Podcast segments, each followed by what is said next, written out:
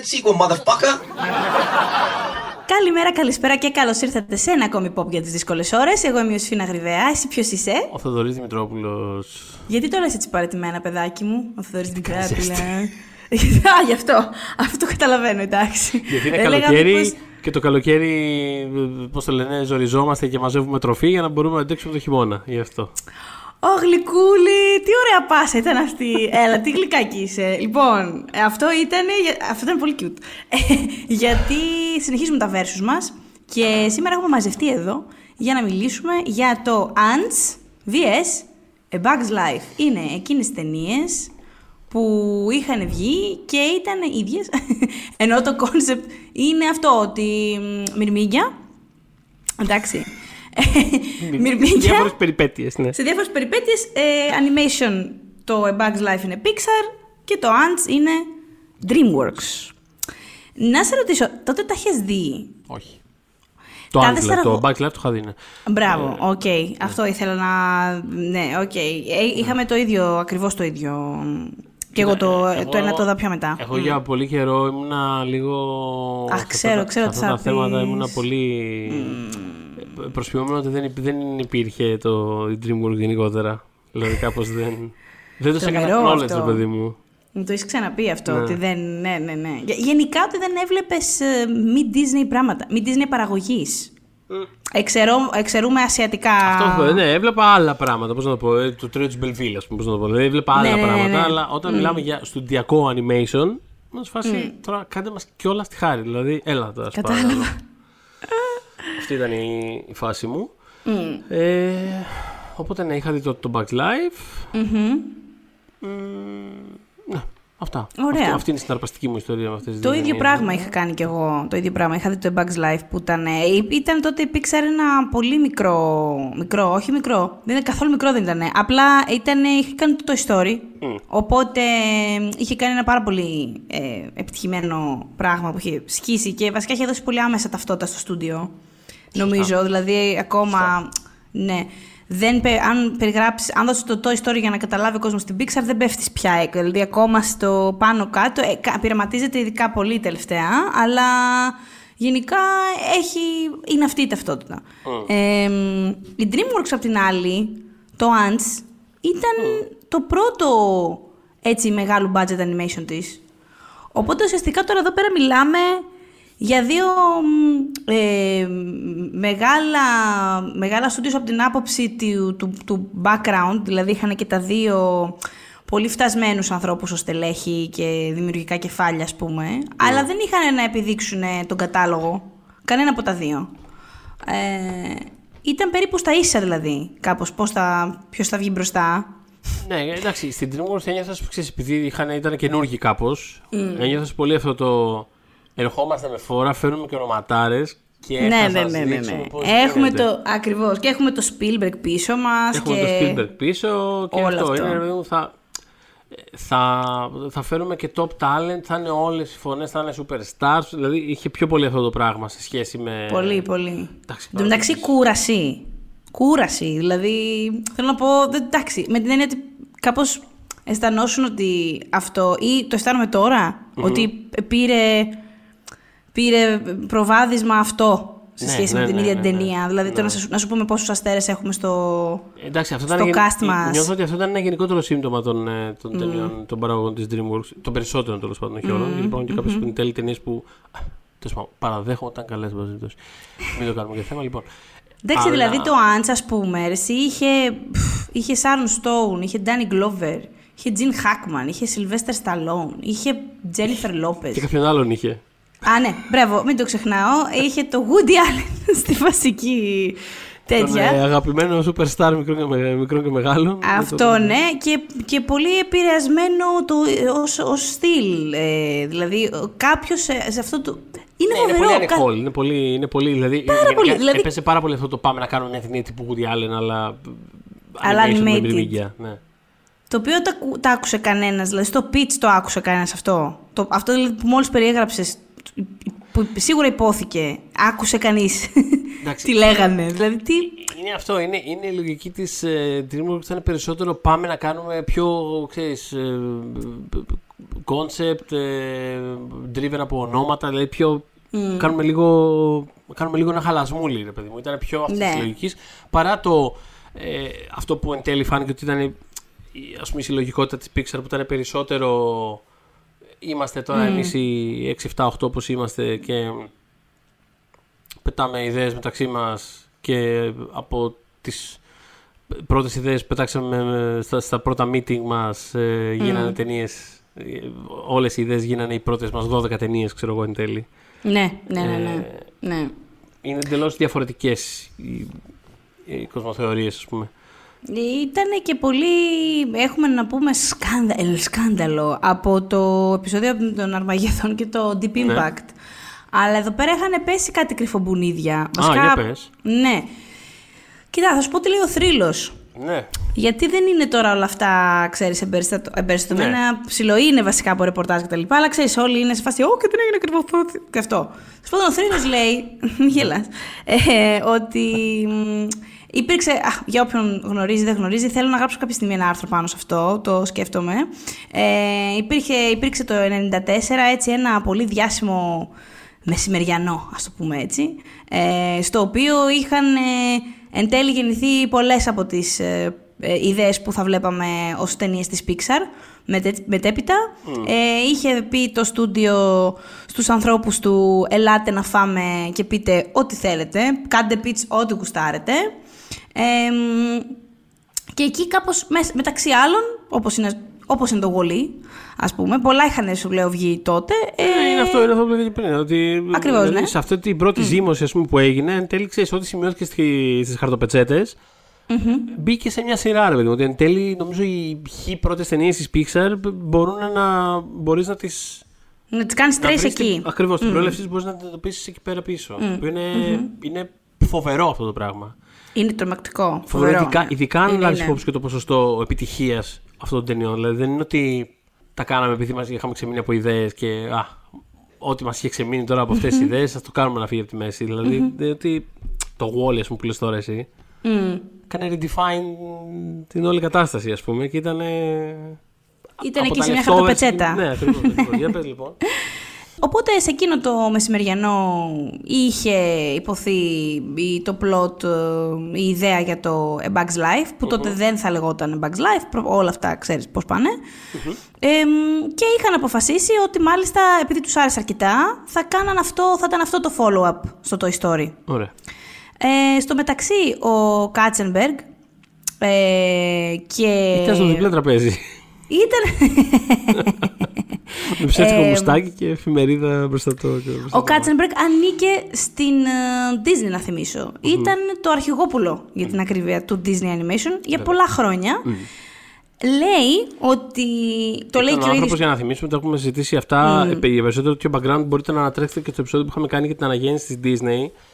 Ναι, το είχαμε κάνει φίλο και φτερό αυτό. Ακριβώς, ναι. Είχαμε πολύ αναλυτικότερα για τον background εκείνης της περίοδου και τον ρόλο που είχε ο Κάτσενμπεργκ, που ήταν πολύ από τα βασικά κεφάλια, ας πούμε, στην αναγέννηση αυτή. Οπότε, ξέρεις, μετά ήταν φυσιολογικό η προσμονή του ότι, εμείς ως DreamWorks έχουμε τον Κάτσενμπεργκ. Ναι, το πήραμε. Ό,τι έκανε εκεί θα το κάνει εδώ πέρα, αλλά τώρα με περισσότερα αστέρια, τώρα με περισσότερες ιδέες. Τώρα λέξεις ήταν πιο. Ναι, ακριβώς. Αυτή ήταν η προσμονή, δηλαδή, κάπως. Τίποτα. Ο ίδιος ο Κάτσενμπεργκ, λοιπόν, και άλλα στελέχη της DreamWorks, ακόμα και μέχρι σήμερα υποστηρίζουν ότι το δικό τους το Antz είχε προκύψει από. Πολλά spec σενάρια που είχαν έρθει στα χέρια του Κάτσενμπεργκ επί Disney, αλλά όχι, ας πούμε, συγκεκριμένα από αυτό το μεσημεριανό κλπ. Οπότε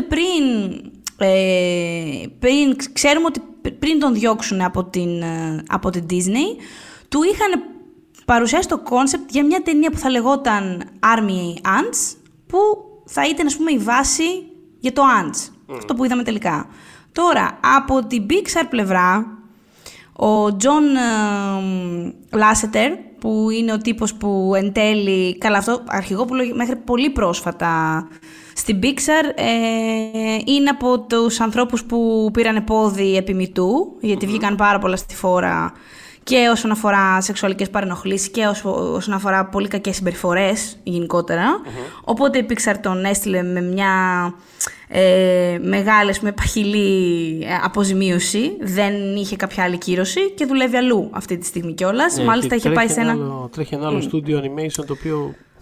Ναι, κι εγώ... τρέχει ένα άλλο στούντιο στο οποίο μάλιστα εγώ πώς το ανακάλυψα, γιατί δεν το πολύ θυμόμουν αυτό, ενώ δεν είχα παρακολουθήσει αμέσως που τον μαζέψανε, αλλά ήταν μια, είχε εμπλοκή η Έμα Τόμσον, που είναι μια από τις αγαπημένες μου ηθοποιούς, με ένα project εκείνου του στούντιο του νεοσύστατου, και μόλις προσελήφθη ο Λάστερ είπε «Παιδιά, εγώ αποχωρώ από το project, γιατί δεν παίζει».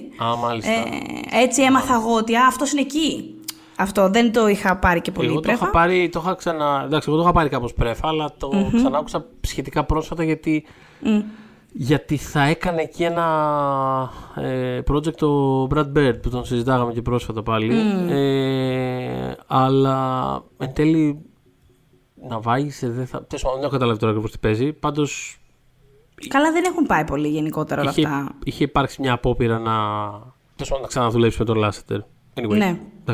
Δεν είμαστε μέσα στα δωμάτια, δεν ξέρουμε πώς είναι αυτές οι... Ναι, μωρέ, εντάξει. Μα θα δούμε. Θα κρίνουμε και το αποτελέσμα τους κάποια πράγματα. Τι εν τέλει φτάνει στην οθόνη. Θα δούμε τι θα γίνει κτλ. Ναι. Ναι. Τέλος πάντων, σε κάθε περίπτωση, κάπου είναι ο Lasseter και κάτι κάνει, αλλά... Ναι, αυτός το 98 είχε πει στο Business Week ότι κοίταξτε να δείτε, εγώ στον Κάτσενμπεργκ είχα πει τα πλάνα για το A Bug's Life το 95. Δηλαδή, για το ίδιο το A Bug's Life, όχι για την άλλη την ταινία που του είχαν πιτσάρει στα Disney. Antz. Army Baby, κλαίω. Ναι. Και μάλιστα του είχε πει κιόλας ότι εμείς κοιτάμε να το βγάλουμε στο Thanksgiving, τη μέρα των ευχαριστειών, το 98. Δηλαδή αυτό είναι η ημερομηνία μας. Στην ίδια υποτίθεται συζήτηση, ο Κάτσενμπεργκ είχε πει ότι εμείς στην Dreamworks θα βγάλουμε εκείνες τις μέρες το Prince of Egypt. Ωραία. Το οποίο, by the way, αγαπώ πολύ. Μ' άρεσε πάρα πολύ αυτή την ταινία. Είναι μια ταινία που δεν έχω δει, πιστός. Το θυμάμαι αυτό. Το θυμάμαι. Ποια είναι η Dreamworks, θα μας κουνηθεί και θα μας κάνει και Mickey Mouse. Θέλω να το δεις για το τραγούδι, εντάξει. Whitney και Mariah, παρακαλώ. Δηλαδή, πόσες φορές πρέπει να αναφέρω αυτό το. Βάλω το YouTube να δω το τραγούδι. Τέλος πάντων, anyway. Ρε φίλε, κοντεύεις δηλαδή πραγματικά. Φτάνει πια, κατέβει στα 40 και το έφερε.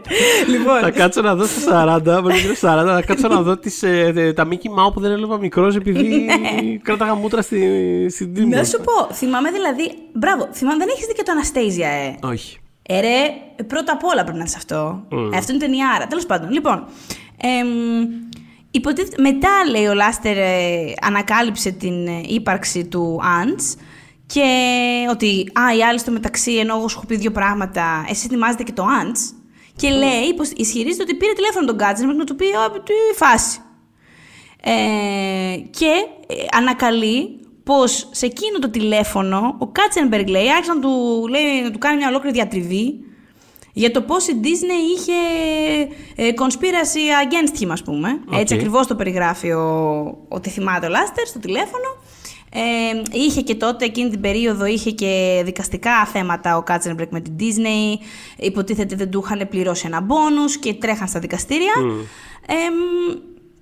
Οπότε υπήρχε αυτή η κόντρα. Το Antz, εν τέλει, θα έβγαινε μάλλον το Μάρτιο του 99, δηλαδή 4 μήνες κανονικά μετά το A Bug's Life. Με όλα όσα έγιναν όμως... Έσπρωξε ο Κάτσενμπεργκ την ημερομηνία για τον Οκτώβριο του 1998. Πράγμα, ας πούμε, αυτή η κίνηση βέβαια το Antz, ας πούμε, θα ήταν πια το πρώτο DreamWorks Animation στην ιστορία του στούντιο. Γιατί το Prince of Egypt πλέον θα πήγαινε ένα μήνα αργότερα, δηλαδή θα πήγαινε Δεκέμβρη του 1998 αντί τον Νοέμβρη. Και μάλιστα τότε είχε πει ο Steve Jobs, που ήταν συνδεδεμένος με την Pixar, φυσικά εννοείται, είχε πει στο ίδιο άρθρο του Business Week ότι ο Κάτσενμπεργκ είχε πάρει τηλέφωνο και τον Λάστερ και τον ίδιο με μια προσφορά ότι εγώ θα σταματήσω την παραγωγή, θα καθυστερήσω, ας πούμε, κάπως τη φάση με το Antz, αν η Pixar θα κουνήσει, ας πούμε, το A Bug's Life, την κυκλοφορία του, το release date, για να είναι, ας πούμε, το Prince of Egypt η animated ταινία των Χριστουγέννων εκείνων, του holiday season. Ναι.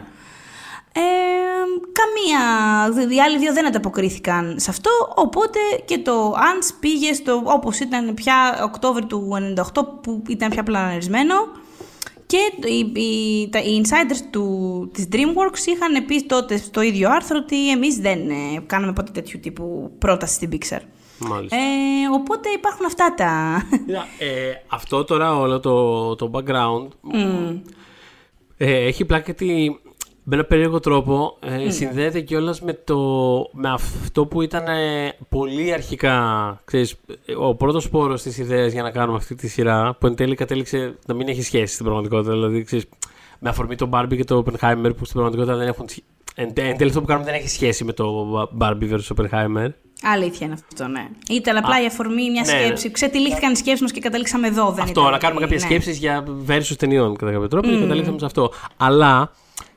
Σαν background έχει, παιδί μου, μια μικρή, ας πούμε, διασκεδαστική ομοιότητα. Όχι ακριβώς ομοιότητα, τέλος πάντων.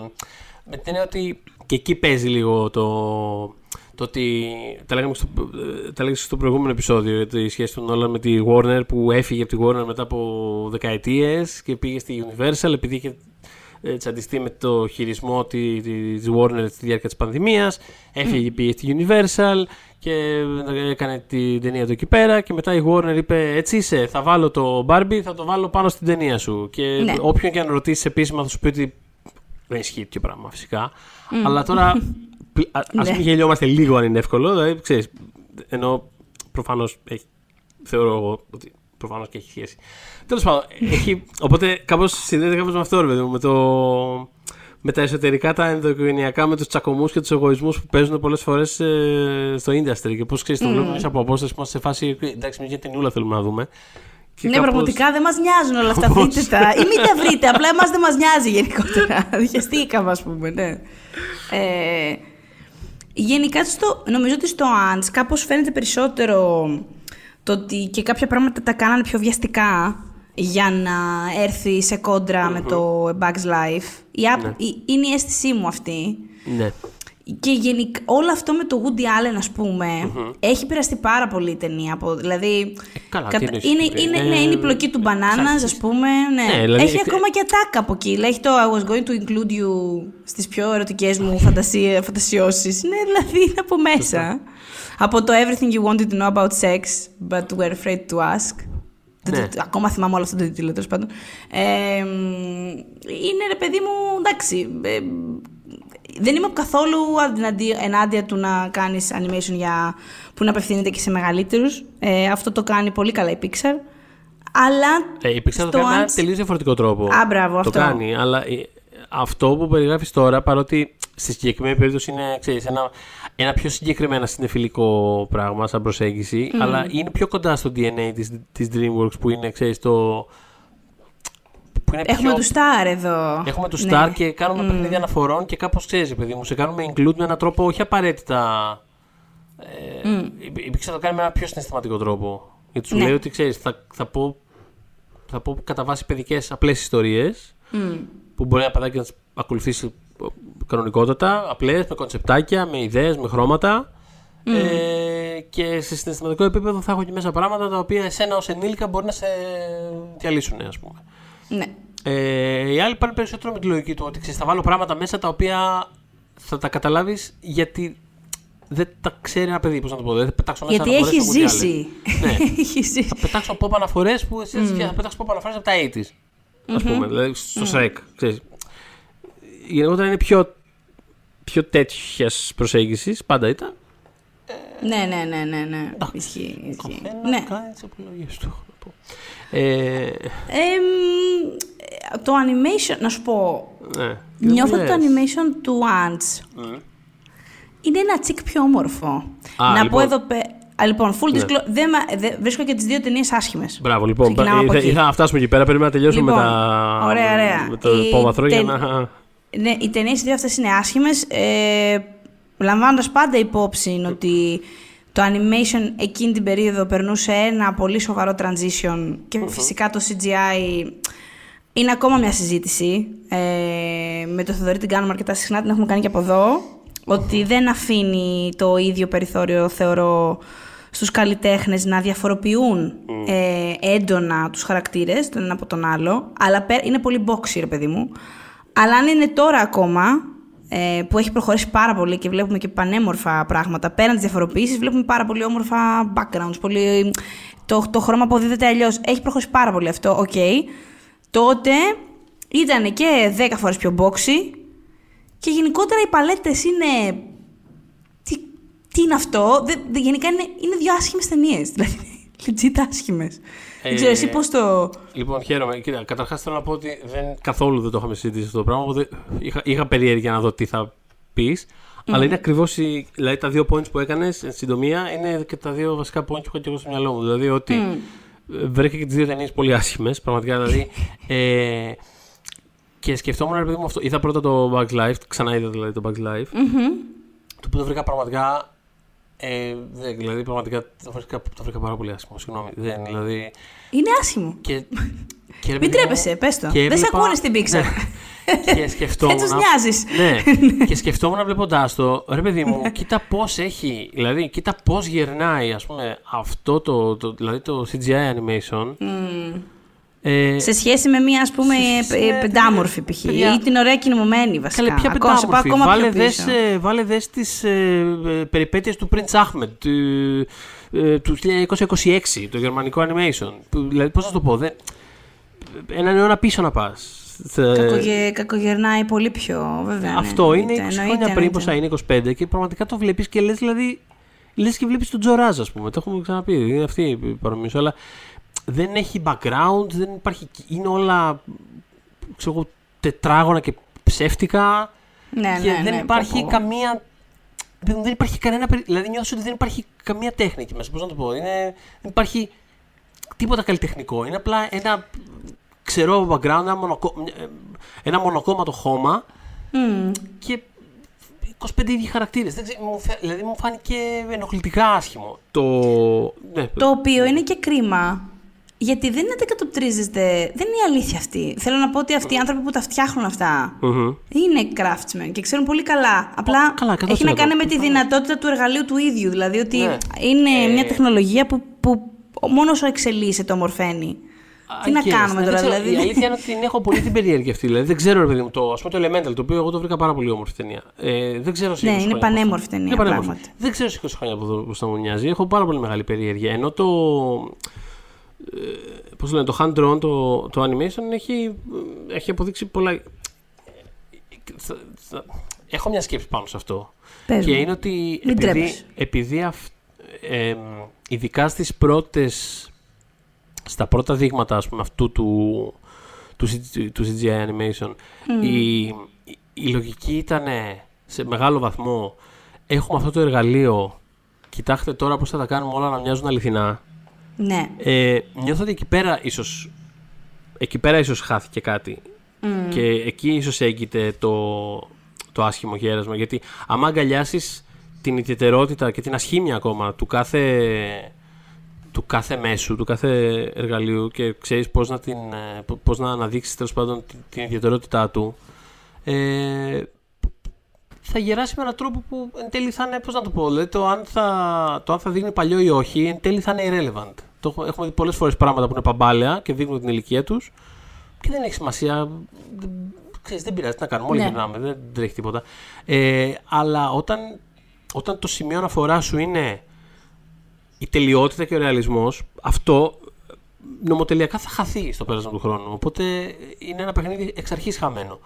Όταν στοχεύει σε κάτι άλλο. Γιατί είναι το CGI υποτίθεται στοχεύει στο να κάνει ρεαλιστικά. Τα backgrounds ειδικά υποτίθεται.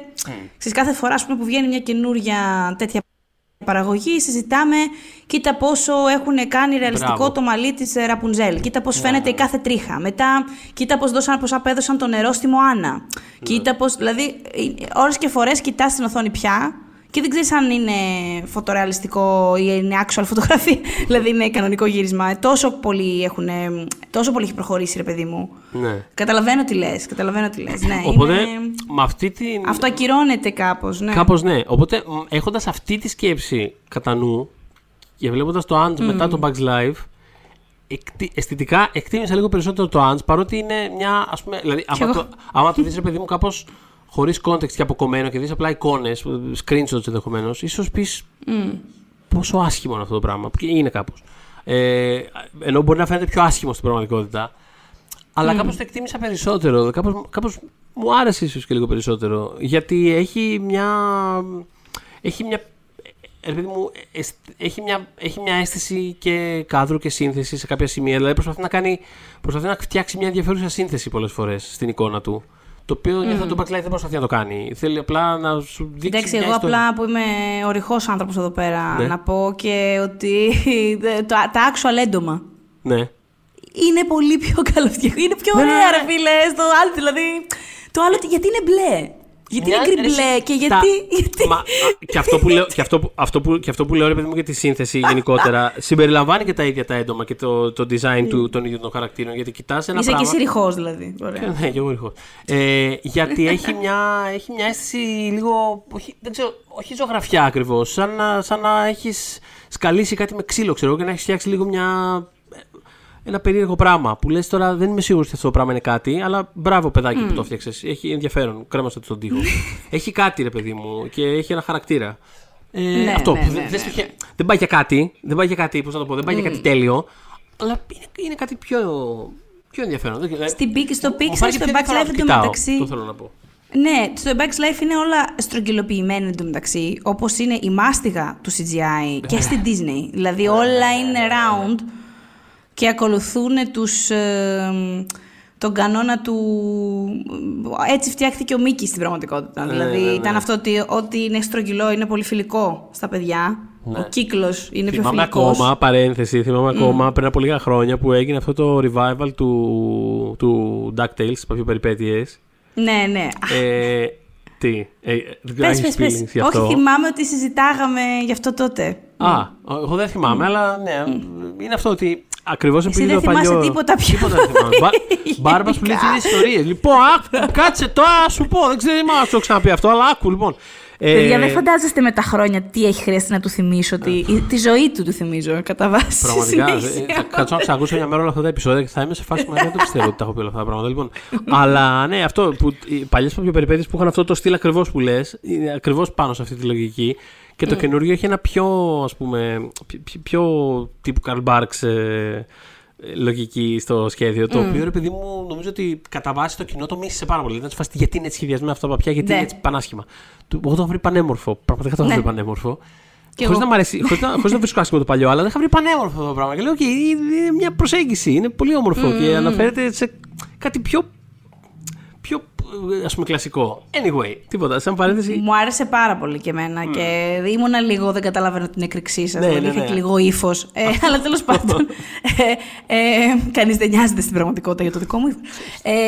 Λοιπόν... Νοιάσω να χώρε παιδάκι μου, μην λες τώρα τέτοια. Γλυκούλη μου, ευχαριστώ. Λοιπόν, ναι, οπότε αντί να έχει η Dreamworks το στρογγυλό αυτό, που ο Κάτσενμπεργκ πήγε κατευθείαν από εκεί, αν δεν τους πει αυτός κάτω τα όλα στρογγυλά, έκαναν οι άλλοι τα πάντα στρογγυλά και μπλε γκρι, με κάτι μεγάλα μπλε μάτια. Δεν ξέρω τι. Αυτό το μπλε γκρι που είναι σαν αφού πήγε λέγιας χρώματος. Είναι λες και ξεχάσαν να βάλουν χρώμα σε κάποια σημεία ήτανε. Μοιάζουν όλα αυτά με ξεβαμμένα αυτοκίνητα. Όλα. Δηλαδή είναι πάρα πολύ άσχημο. Είναι πολύ άσχημο. Παρ' όλα αυτά, η ταινία, σαν ταινία, μ' άρεσε περισσότερο. Δηλαδή το Bug's Life, ναι, σαν πλοκή όλο. Είναι πιο φαν περιπέτεια, μωρέ. Είναι λίγο... Εννοώ ότι το άλλο έχει πιο ενδιαφέρουσες ιδέες ενδεχομένως πάνω στο τι θα μπορούσε να είναι μια τέτοια ταινία. Αλλά δεν νιώθω ότι εν τέλει είναι κάτι. Δηλαδή δεν νιώθω ότι εν τέλει κάνει κάτι ενδιαφέρον η ταινία στην πραγματικότητα. Δεν ξέρω. Όχι, συμφωνώ. Παρότι Είναι και από τις δύο, ας πούμε, ταινίες που κάνει, ξέρεις, κάπως καλύτερα το αποδίδει την έννοια του class system, ας πούμε, πες το έτσι. Δηλαδή, έχει ιδέες αυτό, έχει παραπάνω ίσως πράγματα να πει. Καλά το είπες αυτό, ναι. Απλά το άλλο που δεν κάθεται τώρα να... είναι πιο πάμε λίγο, είμαστε περιπέτεια... Είναι λίγο πιο απλή περιπέτεια. Έχει μέσα και αυτό, ρε παιδί μου, τα δικά του. Δηλαδή, πώς να το πω, έχει, ας πούμε, και τη σκηνή αυτή που είναι ο Χόπερ και εξηγεί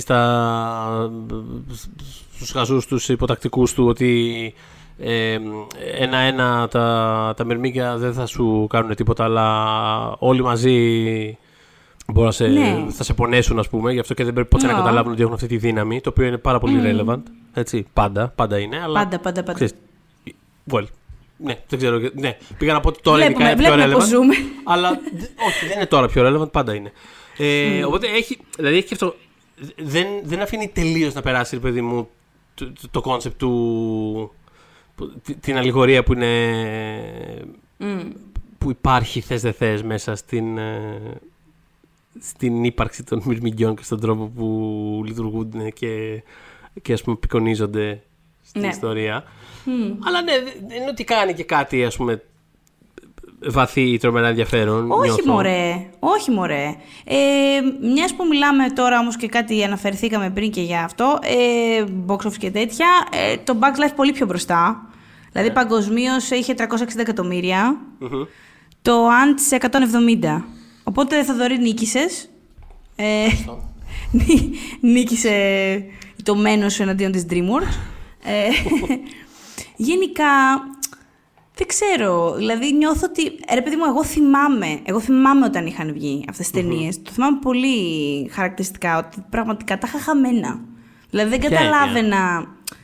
δεν καταλάβαινα ειλικρινά το κόνσεπτ αυτού της σειράς επεισοδίων που κάνουμε, που το ξεκίνησες εσύ, έβαλες ένα lead του στυλ.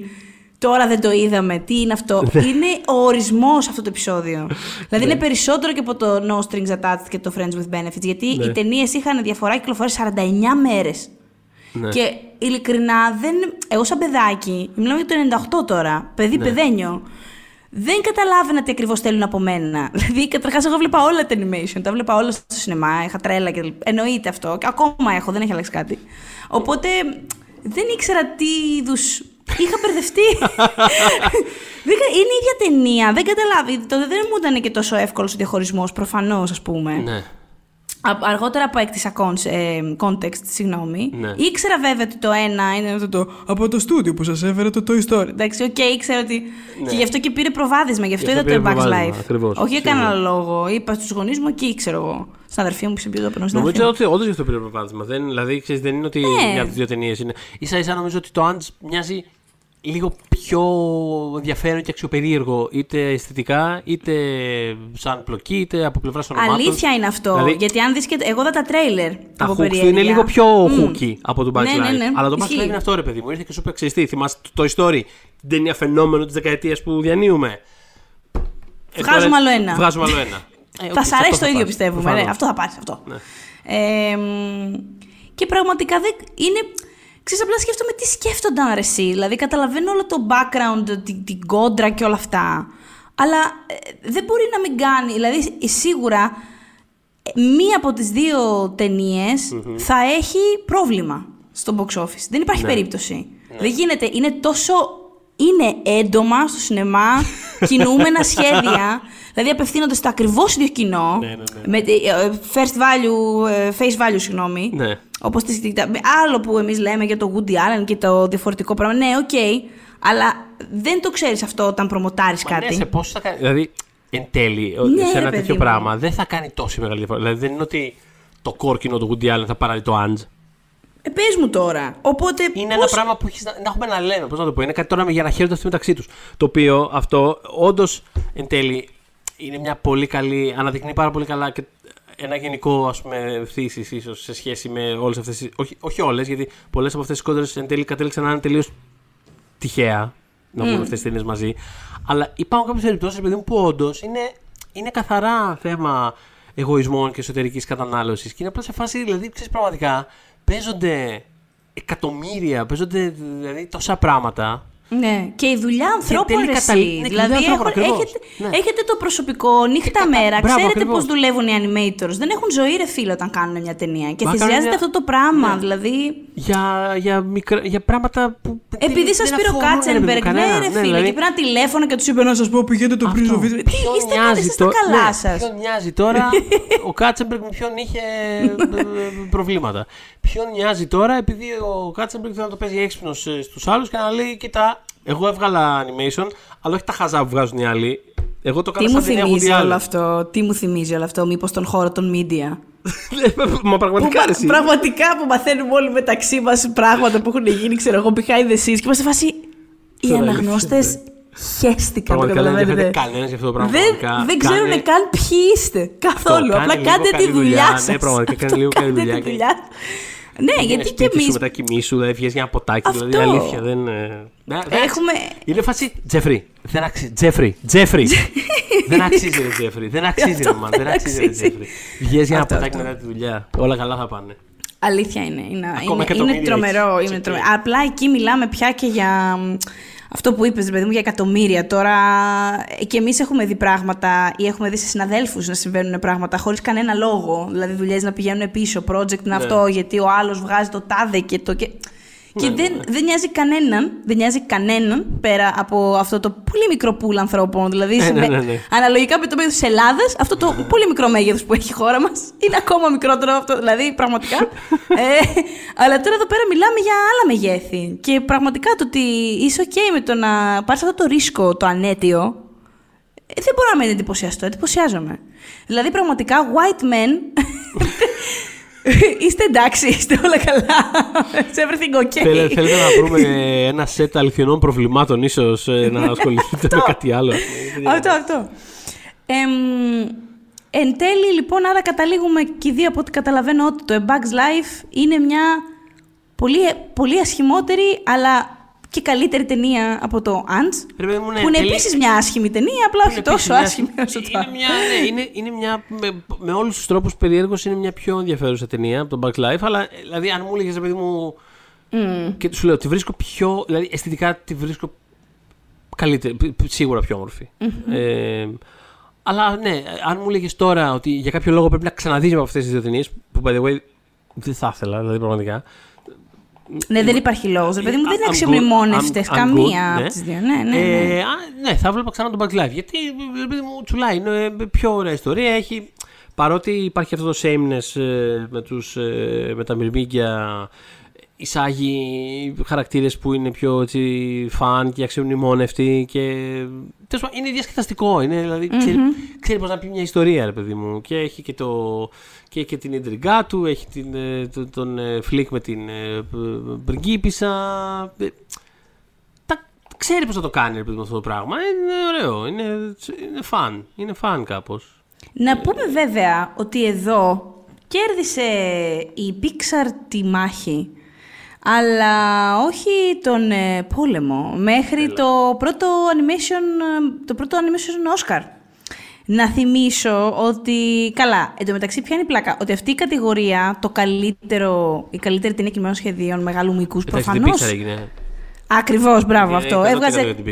Είχε γίνει για την Pixar. Σε φάση ότι δεν θέλουμε. Είναι και αυτά τα κόμπλεξ που μας στοιχιώνουν ακόμα σε σχέση με το animation. Δεν βάλουμε το animation στην κατηγορία καλύτερες ταινίες. Τέλος πάντων, ακόμα το συζητάμε το 2023 αυτό. Οπότε σου λέει θα φτιάξουμε μια κατηγορία για να πλακώνονται μεταξύ τους τα animation να τελειώνουμε. Και είναι ξεκάθαρα για την Pixar, όπως λέει ο Θεοδωρής ακριβώς. Και τι γίνεται τελικά. Το πρώτο το κερδίζει.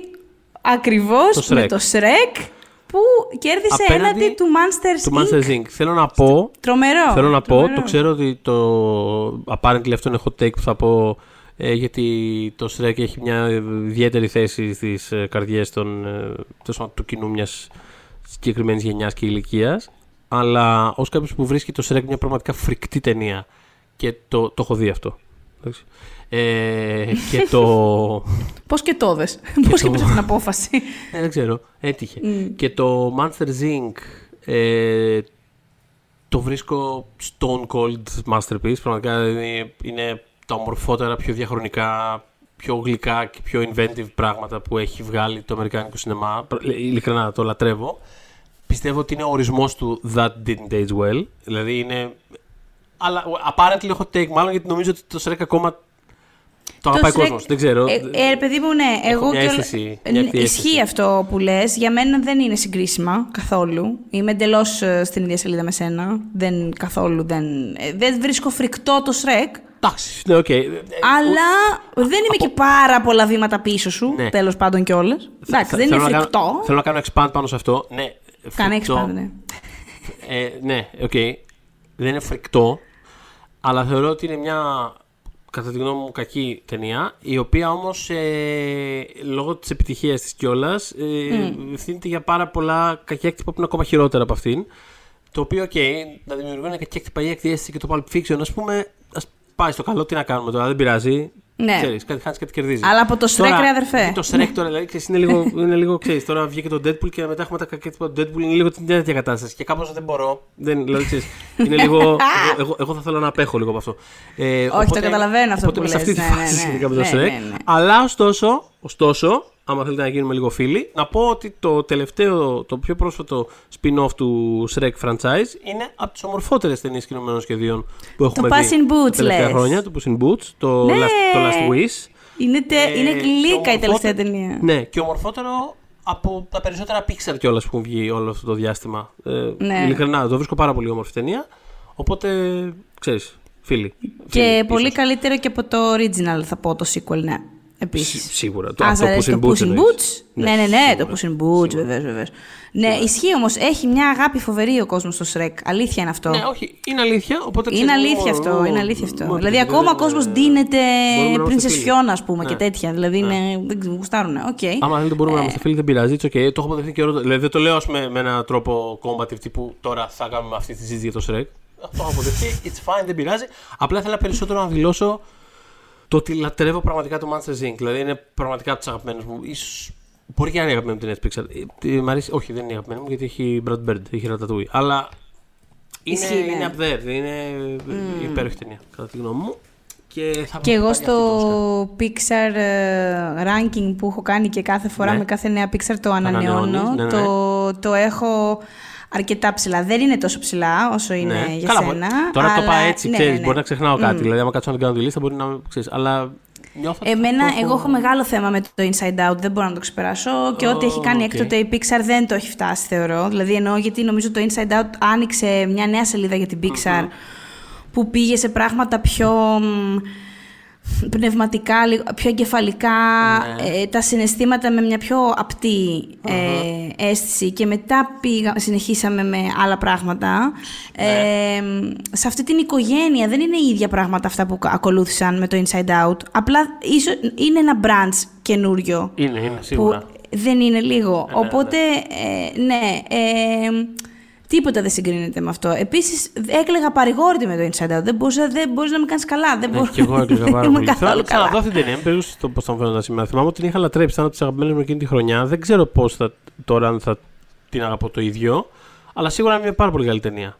Είναι τώρα, εντάξει, και έχει μια. Το depiction της κατάθλιψης είναι καλύτερο από αυτά που έχουν κάνει τώρα live action ταινίες και σειρές κυρίως, ας πούμε, πολύ. Που θα περίμενες περισσότερα.